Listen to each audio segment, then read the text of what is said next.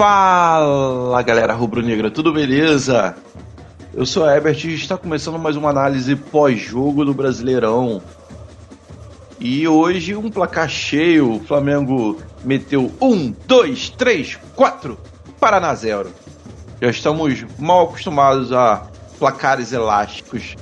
E aproveitando a boa fase, gravando com a gente hoje, meu amigo Bruno César. Fala, Bruno César, dá seu alô. Fala aí, galera. Caramba, de novo numa vitória.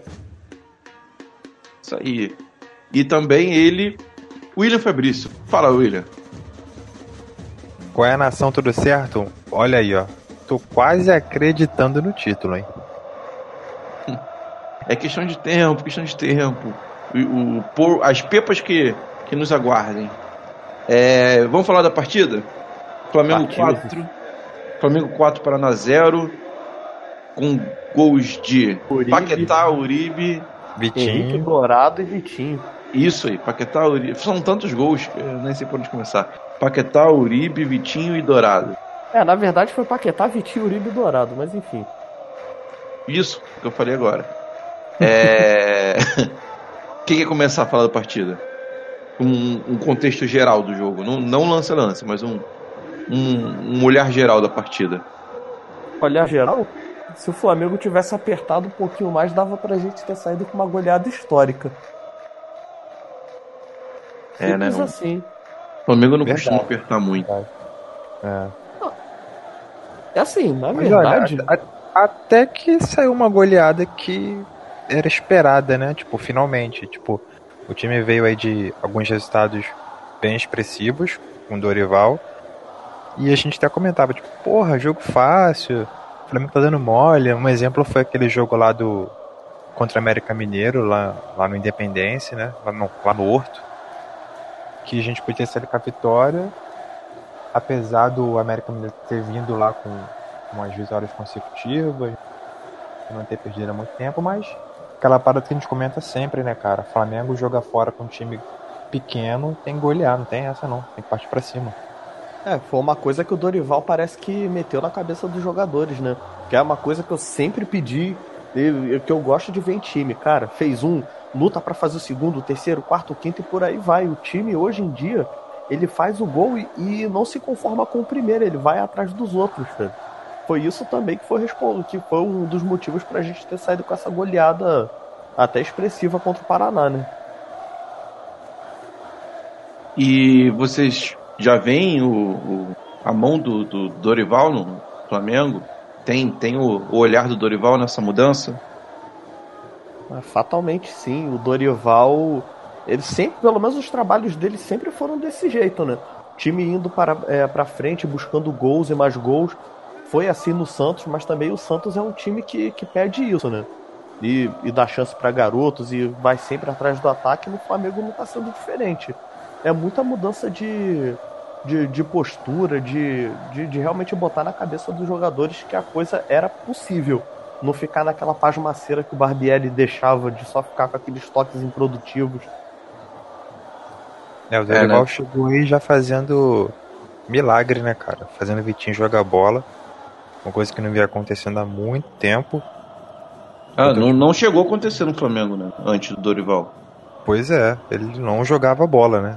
E acho que ele passou lá na igreja, ficou seu São Judas pra Deus. Não é possível. Até uma coisa que eu percebo nesse time agora, pós-Dorival, é que, foi até que o Bruno César comentou, o time não tá enrolando mais com a posse de bola improdutiva, aqueles passes só por ter a bola. Parece que a mentalidade de ter a bola por ter a bola tá mudando no Flamengo. O Flamengo tá um pouco mais agressivo, tá um pouco mais indo a linha de fundo, buscando finalizar os lances, coisa que não era tanto assim na época do Barbieri. O Flamengo tinha muita bola, mas agredia pouco, né? Colocava pouco o adversário em risco. É verdade. Já vi um pouco de mudança, principalmente... Vai lá, Bruno. Não, só ia falar que pra você ver essa mudança, que até o Diego hoje entrou E o Diego foi pra cima, o Diego não se preocupou tanto em voltar. Teve só alguns lances que ele tava lá atrás pra poder ajudar na saída de bola, mas no gol do Dourado ele fez uma jogada individual. Partiu pra cima, coisa que ele não fazia no tempo do Barbieri. É, exatamente. Uma coisa que pode ter ajudado o Flamengo a imprimir esse ritmo aí, além do fato novo, né, que o treinador, tempo de treino, também a entrada do Ilherão, né, cara, que dá um pouco mais de proteção lá atrás. O time não se preocupa tanto em só ter posse de bola, porque tinha aquele receio de perder a bola e o Cuejá ter que se desdobrar para fazer a proteção sozinho, né? E agora, tipo, a gente tá com uma solidez maior no sistema defensivo. Então acho que isso ajuda um pouco também. Sim. Apesar que hoje o sistema defensivo como um todo, não digo simplesmente A, B ou C, eles deram uns apagões rápidos ali, mas foi coisa boba, mas tiveram alguns lances de apagões, mas ainda assim tá muito sólido. Principalmente no comecinho do jogo, né? Sim, o Paraná veio pressionando, até me surpreendeu. Caraca, cara, tipo, o Paraná sem ganhar 300 anos há tanto tempo, quanto o Marlos Moreno não faz gol e vai querer fazer graça logo contra a gente, cara. Pois é. Vamos falar da partida em si? Bom, a partida começou com o Paraná pressionando nos 5, 6 primeiros minutos, né? Conseguiram 2 escanteios em papo de 3 minutos. É. A zaga deu um apagão, como o Bruno César disse agora. Mas não chegou a ter tanto perigo não, mas pressionaram no comecinho, né? Sim, lembrou até o Fluminense, né, cara? Lembrou até o Fluminense. Você viu o nível que o Fluminense tá aí no campeonato. 51. Então, o Paquetá com 19 minutos já abriu o placar, né? Isso. E trouxe uma tranquilidade já pro resto do jogo. E diga-se de passagem, a gente tem que enaltecer o time na construção da jogada do primeiro gol, porque eles foram muito determinados para poder roubar a bola, coisa que o Flamengo fez muito hoje. Também reparei isso. Ele sufocava o jogador do Paraná para poder roubar a bola e foi o que aconteceu. Eu não lembro quem foi que chegou a roubar a bola, mas eu sei que passou pro Uribe, que, tipo, aquele lance dos toques rápidos e sempre ficar enrolando. Foi rapidamente e já passou pro Paquetá pra poder fazer o gol. E o Uribe fora da área, né, cara? Vindo buscar o jogo. Aí encontrou o Paquetá. O Paquetá bateu firme. Isso, né? O Uribe, ele teve a calma, ele não virou e saiu chutando que nem um doido.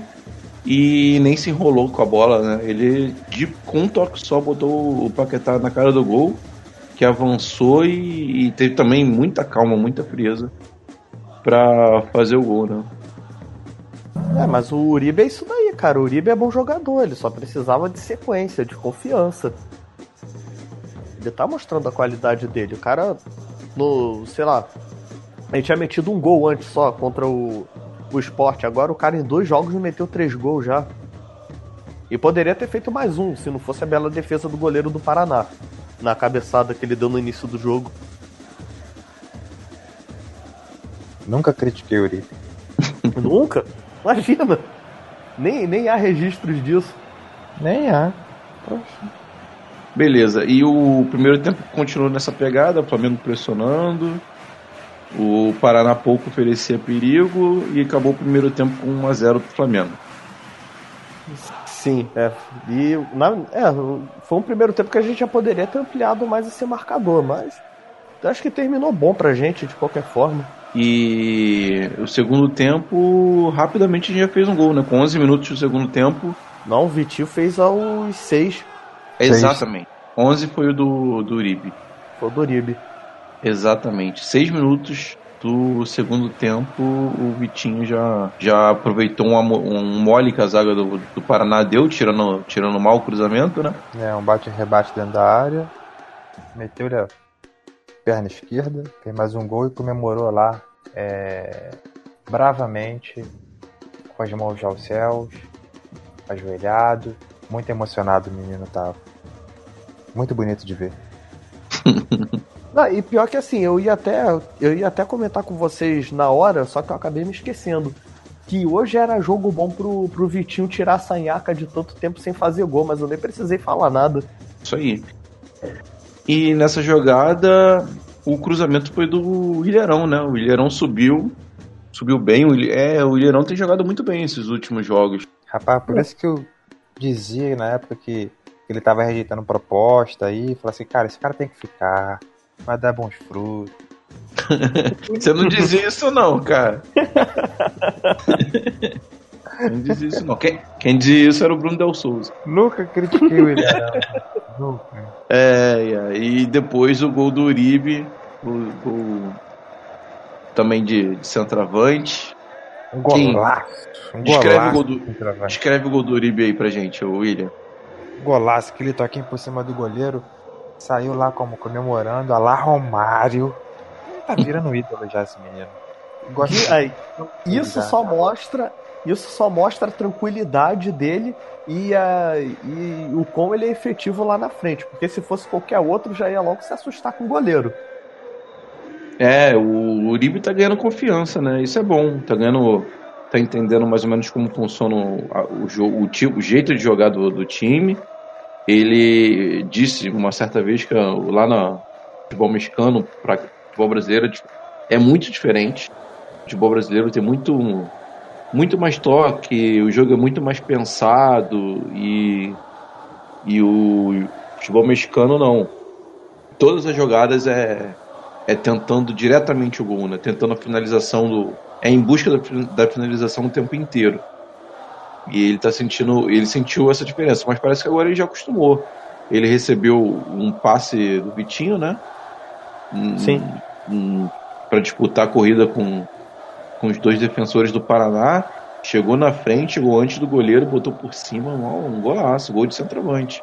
É isso que a gente precisa como para um centroavante. Ele ser bom de cabecear, de cabeçada, ser bom de pivô, ser bom para continuar as jogadas e na velocidade também. Apresentar uma boa velocidade e chegar com fôlego e com consciência para finalizar.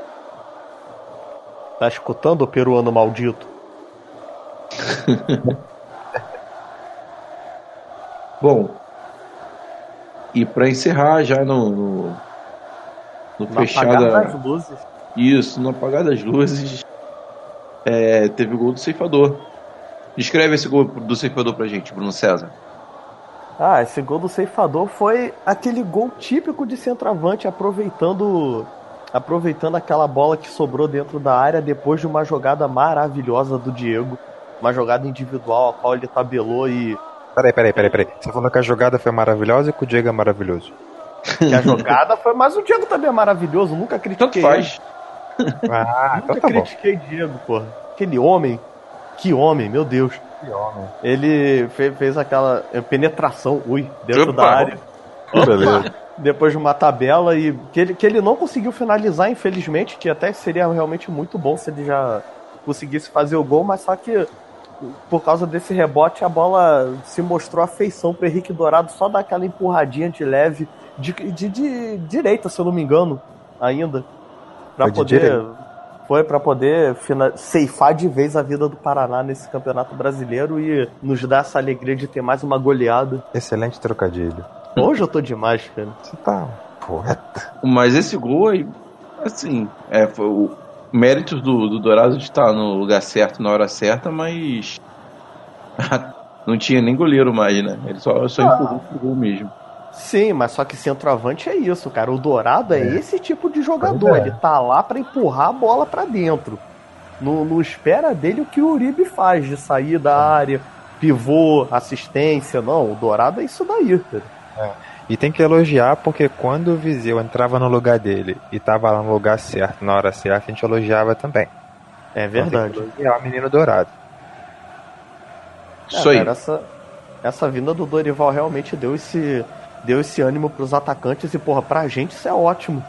E teve um detalhe também, uma expulsão, né, do jogador do Paraná, mas já tava 3-0 quando o Rafael Alemão foi expulso. Foi expulso por reclamação, pelo que eu escutei no rádio. Ele fez uma falta no René o juiz apresenta o cartão amarelo, mas ele dá uma xingada no árbitro que ficou pistola e puxou logo o vermelho. Melhor do que ele ter ficado vermelho e puxado a pistola, né? Não é? É, isso é uma verdade. Mas assim, foi o que eu falei pra vocês naquele momento. Nesse momento eu não vi o lance. Eu vi uma imagem rápida que passou no Premiere, mas não mostrou com tanto detalhe no momento. E, enfim, a minha opinião foi que foi exagerada. E o que o pessoal do Premier falou é que ele foi expulso não por reclamação, mas porque ele entrou de sola.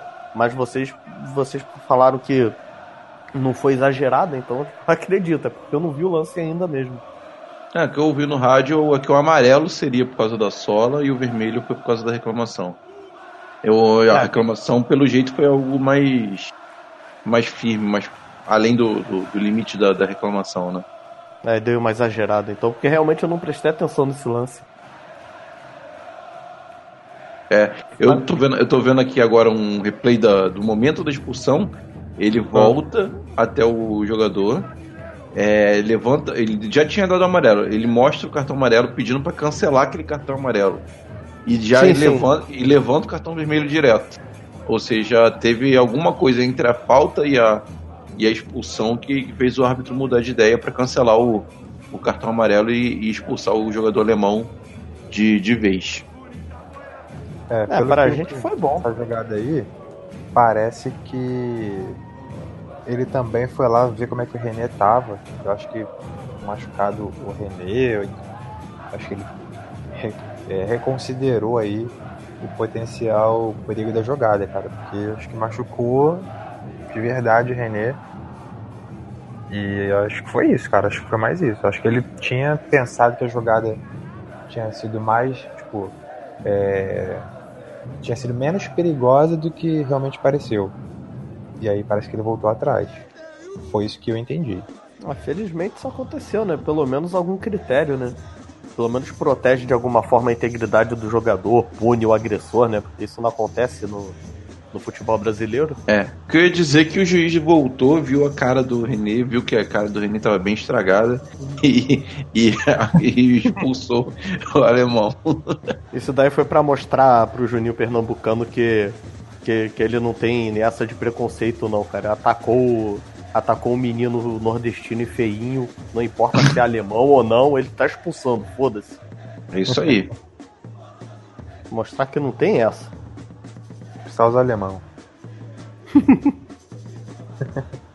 mais algum comentário sobre hoje?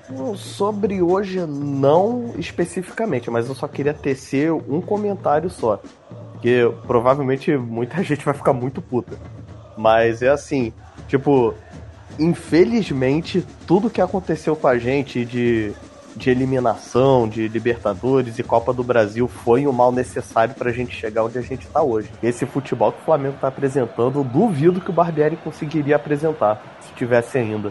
Barbieri, como eu já falei várias vezes, o Barbieri tinha chegado ao seu ápice, e o seu ápice ainda era pouco para o Flamengo. Diego Alves, alguém quer falar alguma coisa sobre o Diego Alves? É verdade, né? A gente não comentou sobre isso. Cara, que infantilidade dele, que infantilidade. Se colocou acima dos jogadores, da comissão técnica, do clube. Porra, como é que o cara do cacife dele, já da idade dele, porra, jogador de seleção brasileira, simplesmente se recusa a viajar porque ele vai ser reserva, cara? Ridícula a decisão dele. Pois é, falou uma coisa aí que a gente comentou no último episódio aí, quando a gente falou do Angelim, cara. Faltou humildade. A humildade que o Diego teve na entrevista. Exatamente. Essa história do Diego Alves é tão absurda pra mim, tão sem sentido, o cara com a experiência dele e tal, que me parece até mentira, cara. Eu tô custando acreditar. Tá muito estranho isso daí. Cara, é tão bizarro que a galera tá passando pano, cara, falando que vocês estão acostumados com um jogador que se aceita. Entendeu? Não, cara, o bagulho é o contrário, ele tem que obedecer mesmo, O cara é técnico, pô.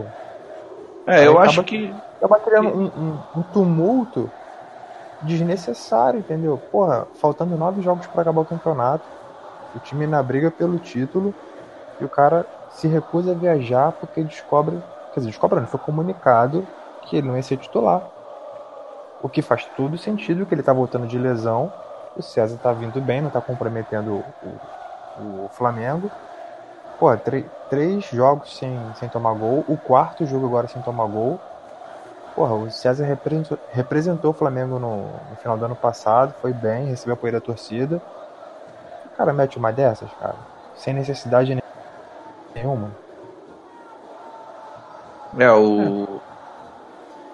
Pode falar, Bruno. Não, só falar, de novo, só repetir o que eu falei. Ele se colocou acima do clube, cara. Tipo, ele esquece que se... tudo é o que eu já tinha falado mais cedo pra vocês. Claro que todo mundo quer jogar, todo mundo quer ser campeão sendo titular do time. Isso é inegável.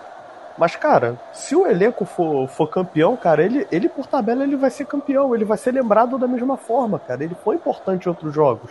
Só que agora é a vez do César, cara. É, e a titularidade é dele, né? Ele só perdeu a titularidade nesse jogo. Exatamente. Porque é coerente. Também o César jogou 3 ou 4 partidas. 4 agora de hoje. Quarta partida. Antes disso ele tinha jogado 3 partidas bem e falou, agora sai. Não é assim. É, eu acho totalmente coerente. Ele deveria ter entendido. Ao mesmo tempo que a gente quer também que os jogadores queiram brigar pela titularidade, não sejam tão que aceitem tudo, que levem tudo numa boa, tanto faz estar titular ou tanto fez. Eu acho que a atitude de não viajar é muito exagerada. Ele poderia ter reagido de outra forma para mostrar insatisfação e tal, mas viajar, ele tem que viajar, né? Não é uma escolha dele. Eu não posso escolher não ir trabalhar porque não gostei de uma atitude, porque o meu chefe me pediu para fazer alguma coisa que eu não quero, então eu não vou nesse dia. Isso não faz sentido. Isso não é profissional. Exatamente. Há uma diferença entre indisciplina e omissão, ou passividade, entendeu? Isso aí é indisciplina. Não tem uma outra forma de ver isso, entendeu? Isso aí. Mais uma coisa, gente? Pode encerrar, falar mais alguma coisa. Só para complementar o caso aí do Diego Alves, obviamente é uma coisa que dá para ser resolvida tranquilamente, entendeu? Não é também o caso da Globoesporte.com botar uma enquete lá perguntando se o Diego Alves merece ir no Flamengo. Porra, isso aí não tá em questão. Ele ainda tem crédito. Entendeu? Tipo, é outra parada. Hein? Aí também já vejo uma tendência a jogar... um sensacionalismo, né? Exatamente. Entendeu? Eu acho mas eles vão aproveitar o momento. Pois é, mas a torcida cai, né, cara? Isso que é foda.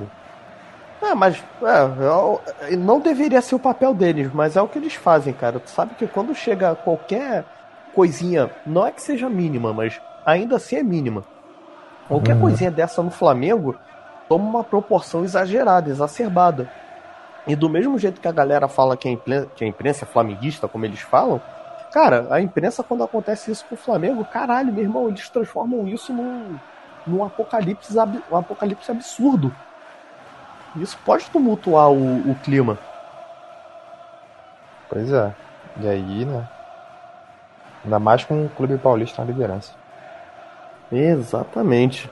Então, beleza, galera. Vamos encerrar aqui esse episódio pós-jogo. Não esquece de conferir amanhã o episódio da semana, que é quem são os nossos principais rivais? Interrogação. Confere lá. O episódio ficou show. E também saiu o nosso episódio bônus semana passada, o WhatsApp, que tá muito bacana também, tá muito engraçado. E você já pensou se o Flamengo contrata o Zambolt? Então... confere nosso episódio que a gente bate um papo sobre isso rapidamente. E segue a gente, compartilha os nossos episódios, faça a nossa pirâmide do podcast Sempre Flamengo crescer. E é isso aí, é nóis, valeu, fique com Deus e tchau. Valeu!